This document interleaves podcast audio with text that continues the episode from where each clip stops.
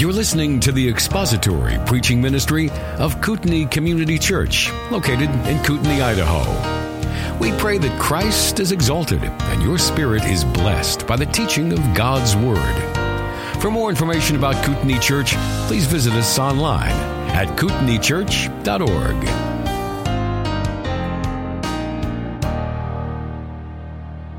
Well, last time we introduced our study in First Timothy, and uh, oh yes, thank you. By the way, there's a set of notes that if you need a, need a page of notes, uh, Rick has them back here. A set of notes such as they are. They uh, they got scrambled in transmission, or I guess what do they say? Some contents may settle during shipment, or something like that. That that was my fault. I'm going to figure that out, and next week you'll have a uh, a better page and, uh, and then also the next ones too. So, uh, I'm not sure exactly what happened. I'm not competent enough with the computers and emailing to tell you right off the bat. One of you guys probably could, but, uh, I'll figure it out. We'll, we'll do it by, uh, pigeon or something else that works a little better. So, um, but it'll be a challenge maybe for you to try to unscramble what got scrambled, unscramble the, the egg there. But, um, we'll we'll work through it, and we have the Word of God, and uh, it'll it'll be just fine. But uh, last time we talked a little bit about Paul's ministry in Ephesus and a, and a ministry that he uh, spent tremendous time and energy and effort in uh, in investing there. And then we saw that he is going to leave Timothy in Ephesus to accomplish further work there that needed to be done.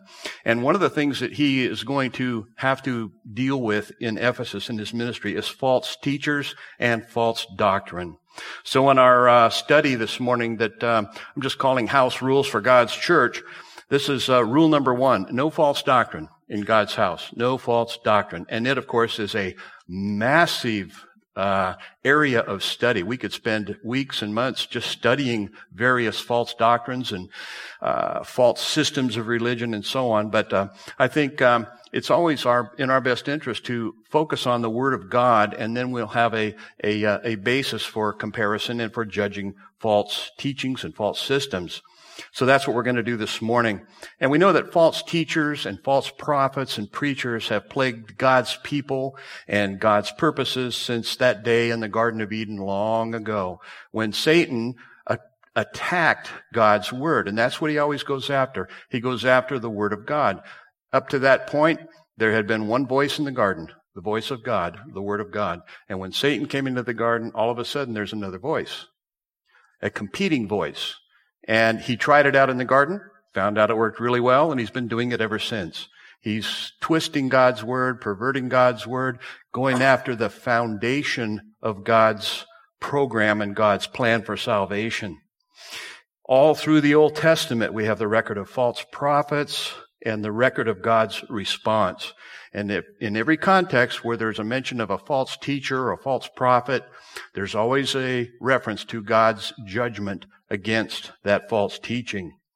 The descendants of Abraham had been set aside by God as a special people to be used by him to provide a savior through whom God will bless all of the nations. That was God's plan of salvation. And God called his true prophets to give his word to his people. But at every step of the way, in every generation, Satan also had his false prophets trying to lead God's people astray and to thwart God's plan. And whenever the biblical record talks about those false teachers, again, there's always a mention of their judgment or their end or where they are going.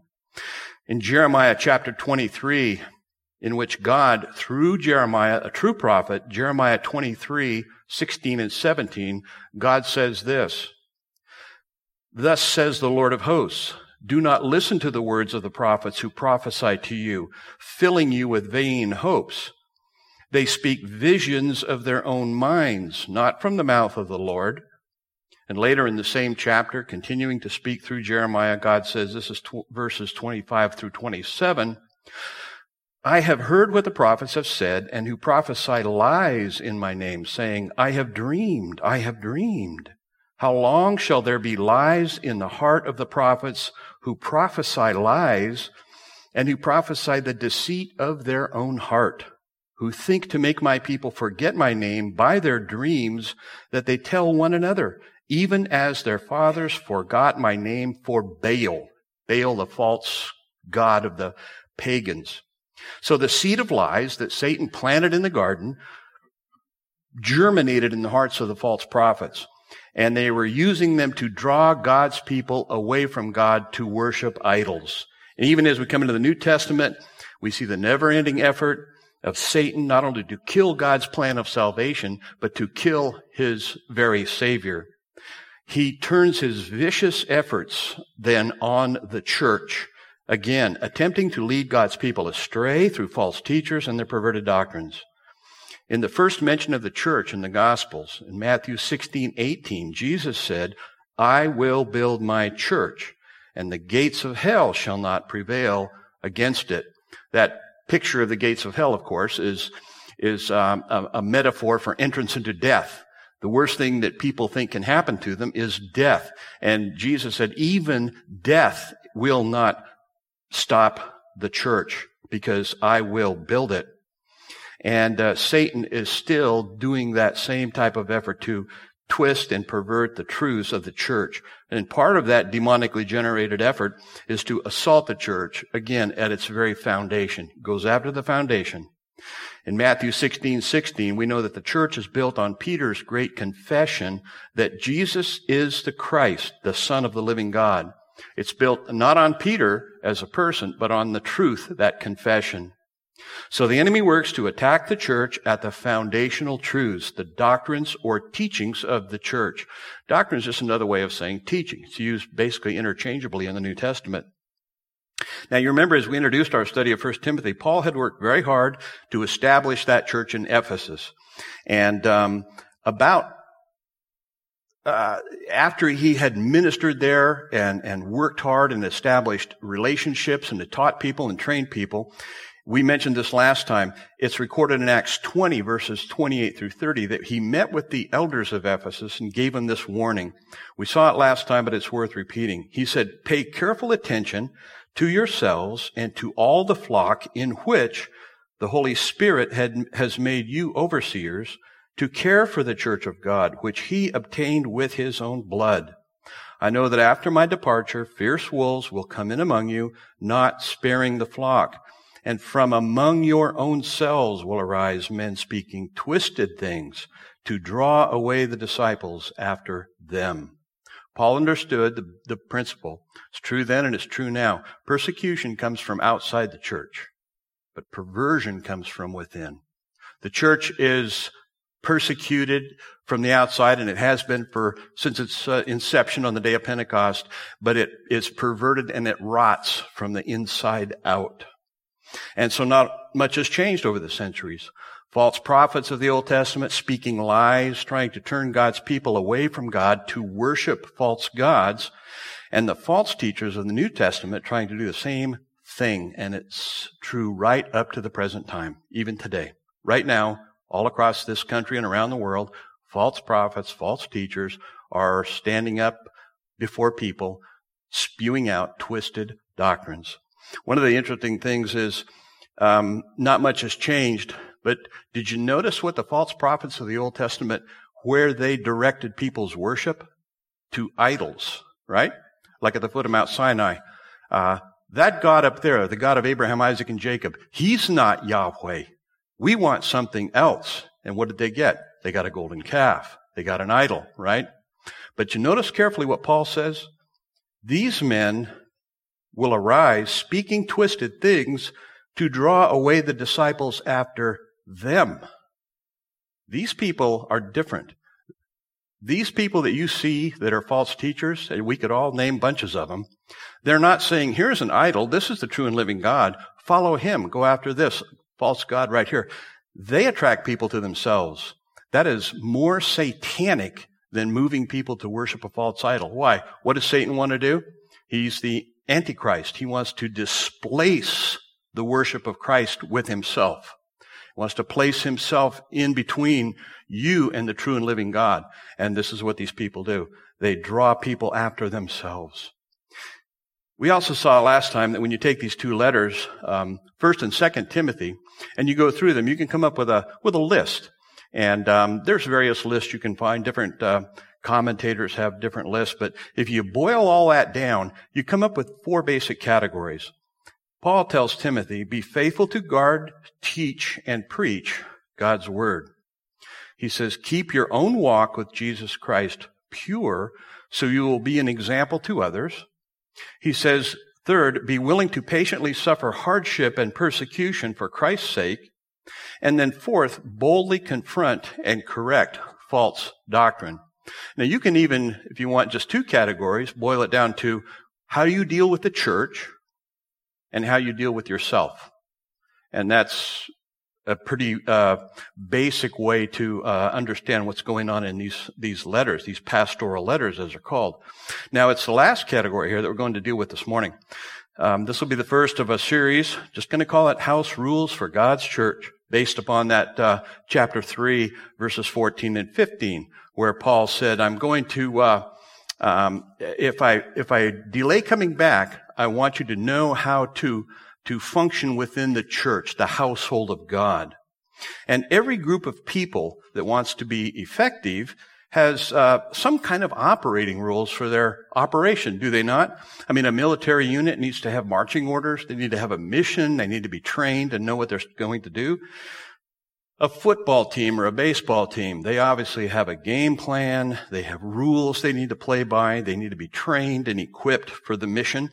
If it's a business, like a corporation, they're going to have a, some kind of business plan if they want to be successful. Um, there's going to be some kind of mission statement. They're going to have to operate under laws, corporate laws, and so on. Um, even the home, the home ordained by God, and he sets the rules even for the administration of the home and the operation of the home. Does he not? Um, the Bible comes with its own set of uh, operating rules even its own set of rules for interpreting itself. It just doesn't leave it up to us to try to figure out how to do these things. And um, some homes, under the sovereign lordship of Christ and the loving headship of a husband and father, there may be a set of rules in that house that um, usually they're called mom's rules. You know, I've never seen a list of dad's rules, but usually this list, mom's rules, are in the kitchen or close to the kitchen someplace. You can find these rules all over the place. I found a few. Want to share them with you here. Um, and a couple of them you're going to hear they're they're a little dated, okay? Because uh, it uh, well you'll see it's before the age of cell phones and personal computers. But uh, here's one. It's kind of a kind of a list. It's on the wall in the kitchen. Mom's rules of the house. If you sleep on it, make it up. If you wear it, hang it up. If you drop it, pick it up. If you eat out of it, wash it. If you spill it, wipe it up. If you turn it on, turn it off. If you open it, close it. If you move it, put it back. If you break it, clean it up. If you empty it, fill it up. If it rings, answer it. If it howls, feed it. If it cries, love it. Here's another one, just a, a banner on the wall. Simple banner, mom's rules. If I cook it, you eat it. If I buy it, you wear it. If I wash it, you put it away. If I, these also would apply not to children too, but just husbands too, right? Ladies, amen, right? If I clean it, you keep it clean. If I say bedtime, you say goodnight. If I say get off the phone, you hang it up. If I say no, you don't ask why, because I'm the mom. One more, couple more. This is a short one. This is the shortest one of all. Kind of a little sign on the wall in the kitchen. It says mom's rules. There's only two of them. Number one, mom's the boss. Number two, see rule number one. and maybe my favorite, this is the last one. On the wall in the kitchen, a banner. I love hugs and I love kisses. But what I really love is help with the dishes. All, all God's mother said amen. Well, there, those are just several examples from uh, mom's rules for the house. They're designed to be, uh, you know, they're seasoned with lots of love and with a touch of humor. Um, but when it comes to house rules for God's church, there's a lot of love built into those. Obviously, it's one of the ways God expresses his love to the church, his beloved church. But there really is no humor because God is very serious about his church. Very serious. He is how it is to operate. And after all, it's his church. Remember, Jesus said, I will build my church. It belongs to him. And so he provides the rules for the operation of his church. And it's also a church that he purchased with his own blood, did he not? And unfortunately, it's become popular in recent decades in our country and elsewhere for entrepreneurial church leaders and church planters to uh, plant churches um, and using not the biblical model for what a church is, but to uh, bring in novel ideas and new things that are uh, very far from what Scripture has commanded us to do.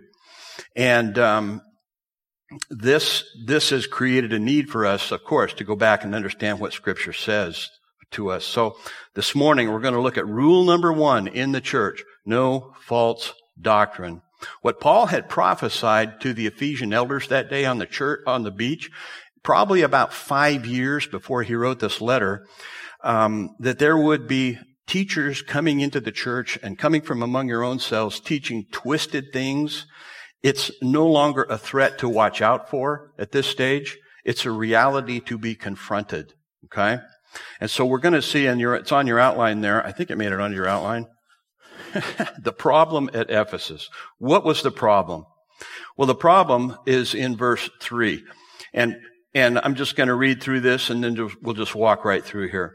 Paul says, as I urged you when I was going to Macedonia, remain at Ephesus so that you may charge certain persons not to teach any different doctrine. The theme of false teachers and their false doctrines is a major theme in this letter. Some today would have us think that doctrine or teaching is not important at all. We don't need sound doctrine. We don't need that. In fact, uh, for about the past three or four decades, the the uh, very popular um, seeker-sensitive movement. Very common to hear people say, "Well, I, I don't I don't want doctrine. I want something practical." Have you heard that? It's, it's almost a theme in those, in those groups of people. And they usually get what they ask for.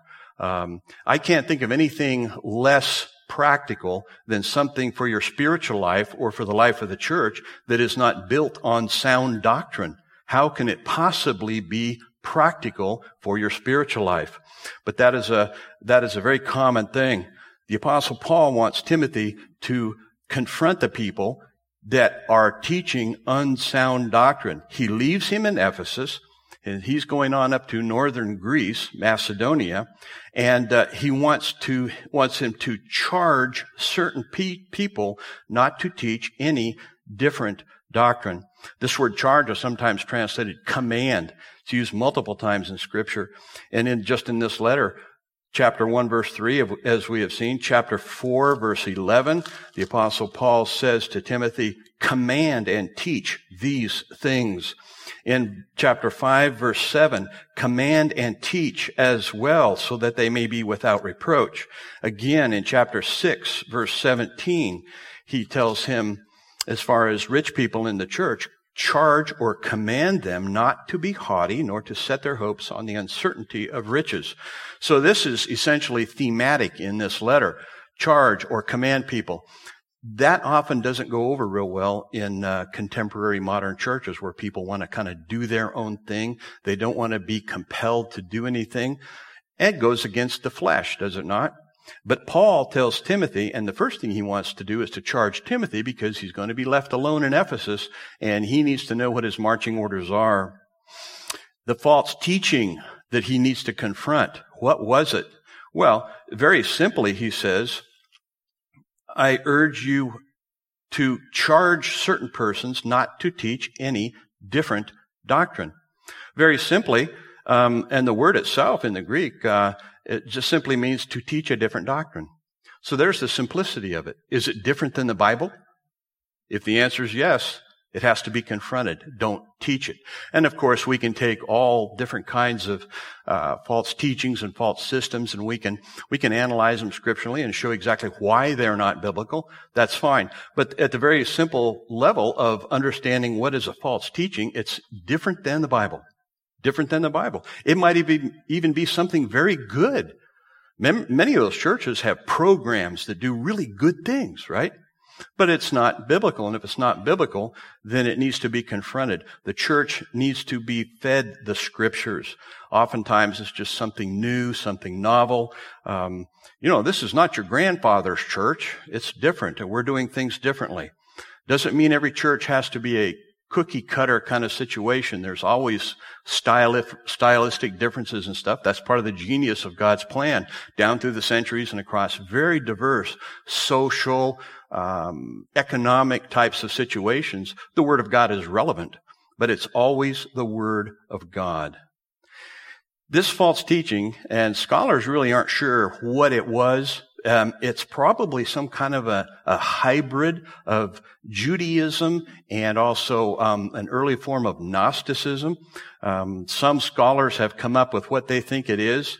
It, uh, but it's probably some kind of a mixture. It's really tough to, to say for sure. Some of the Judaizers were involved in the detailed study of Old Testament genealogies, but they were using them to produce all kinds of allegorical, mythical religious systems. And of course, since it was their system, you had to go to them to find out what the system said or meant so that they were the people in the know, right? You had to go to them. And so this again fit right into an early form of Gnosticism. You've probably heard of this based on the Greek word gnosis or knowledge. Um, now this is where it gets really strange.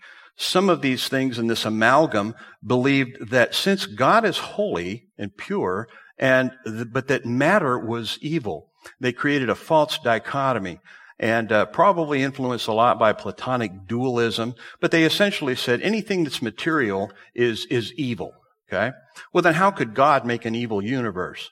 So they came up with this, this idea that there was these beings that emanated from God that they called eons. And the first one was just slightly less holy than God. But then another one came from him who was less holy than the one before, and uh, and so on down the line, until finally there was this being that was evil enough and far enough away from God that he could create the universe. I told you it was weird. Basically, what they're doing, of course, is denying the creation story, right, from Genesis 1. They had rejected the Word of God and they're concocting their own system. And they were the ones you had to go to to sort through all these genealogies and so forth. Now, depending on which New Testament scholar you read, it was either, it's either called Jewish Gnosticism or Gnostic Judaism. But whatever you call it, it is not scriptural and it needed to be condemned. Chapter, or verse four says, not to teach any different doctrine from verse 3. That's what he has to tell them not to do, nor to devote themselves to myths and endless genealogies. So they had all this genealogical uh, structure to this. And what does it do? It promotes speculations rather than stewardship from God that is by faith. It just created an endless series of questions. They could not be certain about anything. And this is true in uh, much of the false teaching today. You've ever heard of the emergent system? Um, those people are real big on telling people in the church, you can't know what the Bible says. You can't be certain of that. If you're, if you're certain or dogmatic in any way about what scripture says, you're arrogant. You can't, we can't do that because we just can't know. And so, uh, that of course is false teaching in and of itself. Read 1 John chapter 5. Apostle John's real big on certainty, okay? In chapter 5, he just says, that you may know, that you may know, that you may know. All the way down through there. So the Bible tells us we can know. That's what it's for. It's to teach us. It is revelation. It's not designed to be some super secret system that only a few people know. It is public. It is, it is designed by God to reveal himself, his savior and his salvation plan the stewardship that is, that is from God, that is by faith. Paul is simply saying the stewardship, this is from a word group that we get the word household from, or house. Paul is using that metaphor through his teaching here. It's a house, and God has a plan for that house. He has an operating system, if you would like, for that, his own house. It is his plan of salvation. And if you get all caught up in these false teachers and these endless questions about genealogies, you are going to neglect God's plan of salvation. And this is what they did. False teachers in the church always teach something other than God's truth and God's gospel, and they do it to lead God's people astray. That's their purpose. But that's not Paul's purpose, which we're going to see in Roman numeral 2 the purpose of Paul. Before we do, do you have any questions about what we've seen so far from Roman numeral one? Yeah. Yeah, and, and he's, Timothy is under command. He, that's part of the first thing he does when he um, asserts his apostolic authority. We saw that last week. He does that for a couple of reasons we saw. Because number one, he wants Timothy to know this is a charge I'm giving to you personally for your ministry. Ephesus was a tough place. Ephesus was a pagan city. It, it had the temple of Artemis there. We're going to talk about that in a couple of weeks um, it, it, would have been a dangerous place for a young man, a young Christian man to be. And so he has to know he's under the apostolic charge of, of Paul. Also, Paul needs to know, since he's there by himself, and to, to, to have Timothy certified as an apostolic representative. He's going to go in these churches, probably smaller house churches, and he's going to confront false teachers. Many of them may look at him and say, Who do you think you are? And he's going to say, Well, I'm Paul's representative here. Here's the truth. And so that, that is the, the second main reason, but also for our, for our sake. What we teach is apostolic doctrine. We don't teach new things, new philosophies. There's, I like the saying, you know, in the church today, after 1900 years of plus of church um, teaching, if it's new, it ain't true. Okay? Now, you might find some exceptions to that. Um, but that's kind of a good place to start. You know, if somebody has some novel teaching, hey, no one in the history of the church has ever discovered this in Scripture, but I'm here to help you out with that. Probably not going to be true. And the reason nobody's ever discovered it in the history of the church before, when you boil it all down, is because it's not there. But, you know, so be very wary of somebody with a novel teaching, not, not a clarification of what is already there. That's not what we're talking about. This has gone on a lot. Um, that happens to us personally, right? Because we all have areas where we don't understand Scripture, areas of blindness. That's not what we're talking about. We're talking about a novel doctrine, a new doctrine. Good example might you ever heard of N.T. Wright? Okay, N.T. Wright, and he and other scholars, and he's written some very helpful things. But he and some other scholars a few years ago got together and said, well, you don't really understand. The church has really misunderstood the doctrine of justification by faith. And they went through and came up with a whole new system of justification based on their study of extra biblical uh, sources and basically uh, came up with a new understanding, according to them, of justification by faith. Well, that is a novel teaching, and it was it's very powerful and influential because he is a very well noted scholar. But it is not true. So what is the purpose of Paul? Paul wants to say in verse 5 what his purpose is. He says, the aim of our charge is love. But not love defined by the world, not love defined by you or me. It's love that is defined by God and produced by God. Where does that come from? It's love that issues from a pure heart and a good conscience and a sincere faith. Paul knows that there is a progression in salvation. And you can see it. And I, I put several passages there in your notes then, and it kind of got scrambled. Um, but what I was trying to point out there was that when people hear the gospel and they are saved through faith in Christ alone, there is a progression that moves toward love. And that love is a fruit of the Holy Spirit. You can't produce it and I can't produce it. It, it is unique to God himself. But that's where salvation always winds up. John 17, the high priestly prayer of Christ, John 17, 14 through 26. Christ speaks about the word being given to his disciples, how they are sanctified, and how there is then unity among those people, and that produces love. Day of Pentecost, Gospel was preached by Peter. People were saved and added to the church. And what's the first thing they did? They devoted themselves steadfastly to the apostles' doctrine or teaching. And the purpose of that, they were going to re- have their minds renewed. And then as you read down through there, what happens? There's unity and fellowship and love in the church. And you can just see that in multiple passages. Wherever anybody is saved, at some, and it may take somewhat different forms, but there will always be as the end product of that the love of God in the church. It can be faked. It can be um, phonied up, but unless that church is made up of saved people, it, it it's simply um, an emotional response. And uh, people might say, "Well, our church is really loving." Well, it may be loving on a human level, but it can't. It is not loving on this level. Okay, and the way you test that is you just bring the Word of God into it. I have seen churches been, that had a history of not being built on the Word of God. But these people were very loving, very kind, very, it was, it was a real social event when they got together. They got a new pastor who came in and started teaching and preaching the Word of God. In six months, that church blew up like a hand grenade. Why? Because they were not united in the truth, in pure doctrine. They were united emotionally. And that's not what Paul is looking for. His goal is the love that is produced by God. A true love comes from a pure heart, good conscience, and a sincere faith. Basically, what he does, he just kind of flips the uh, the uh, progression around. He says, "Here's here's the end product we're looking for, and but here's where it has to come from. Can't come from the world's definition of love.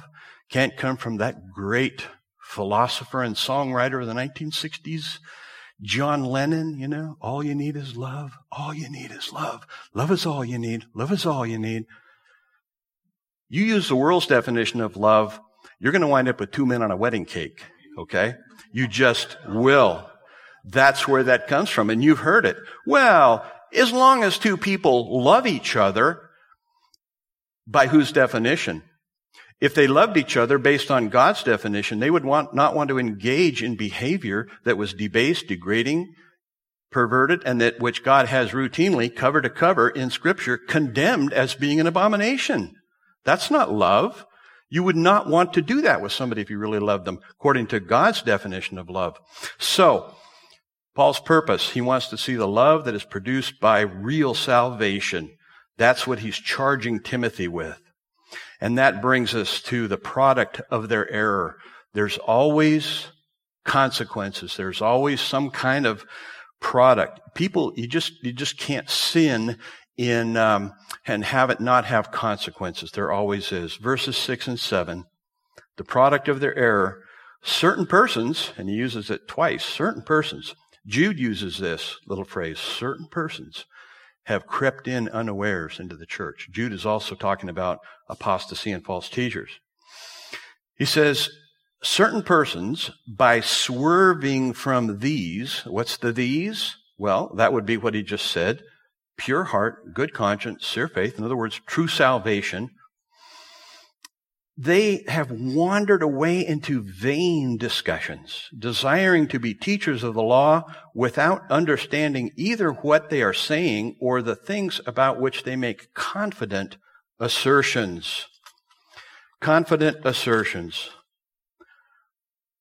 God's work of regeneration produces a heart and a mind that is focused on God's Word.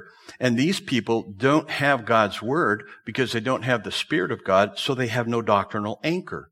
If you like the metaphor of a ship anchored in a, in a, in a bay, when the storm comes, that ship is, is stable. Or maybe you like the metaphor of a building built on a foundation. You guys that build, would you ever build a house without a foundation or a building? You wouldn't do it. You know what would happen. That building wouldn't last very long. I wasn't here when they built this building, but um, I bet you there's some significant concrete underneath this building.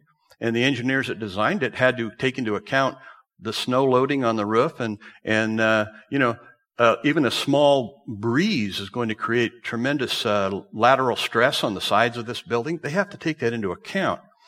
There have to, it has to be anchored to a sound foundation if you're going to ha- expect it to last. These people have no doctrinal anchor. That's their problem. In other words, they're dead in their sins. Jude goes on to talk about this apostasy, and he, he uses a little term they are devoid of the Spirit. They don't have the Spirit of God. People who reject the truth aren't spiritual, even though they might say they are. Rejection of the gospel creates a spiritual vacuum, and that spiritual vacuum is always filled up by lies. There's an old saying, you know, nature abhors a vacuum, you know. Well, the spiritual world loves a vacuum. Any kind of teaching or ministry or philosophy that says, well, you just need to empty your mind. Take less time for some than others, I grant, but empty your mind and then listen for the voice of Jesus. Well, that isn't in any place found in Scripture. We're not told to empty our minds. We're told to feed our minds, renew our minds on the Word of God. Uh, the spiritual world loves a vacuum, right? And something's going to get in there if you empty your mind, as some of these teachings say. The result of that, their product is, is vain and empty discussions. They swerved from these truths and have wandered away into vain discussion.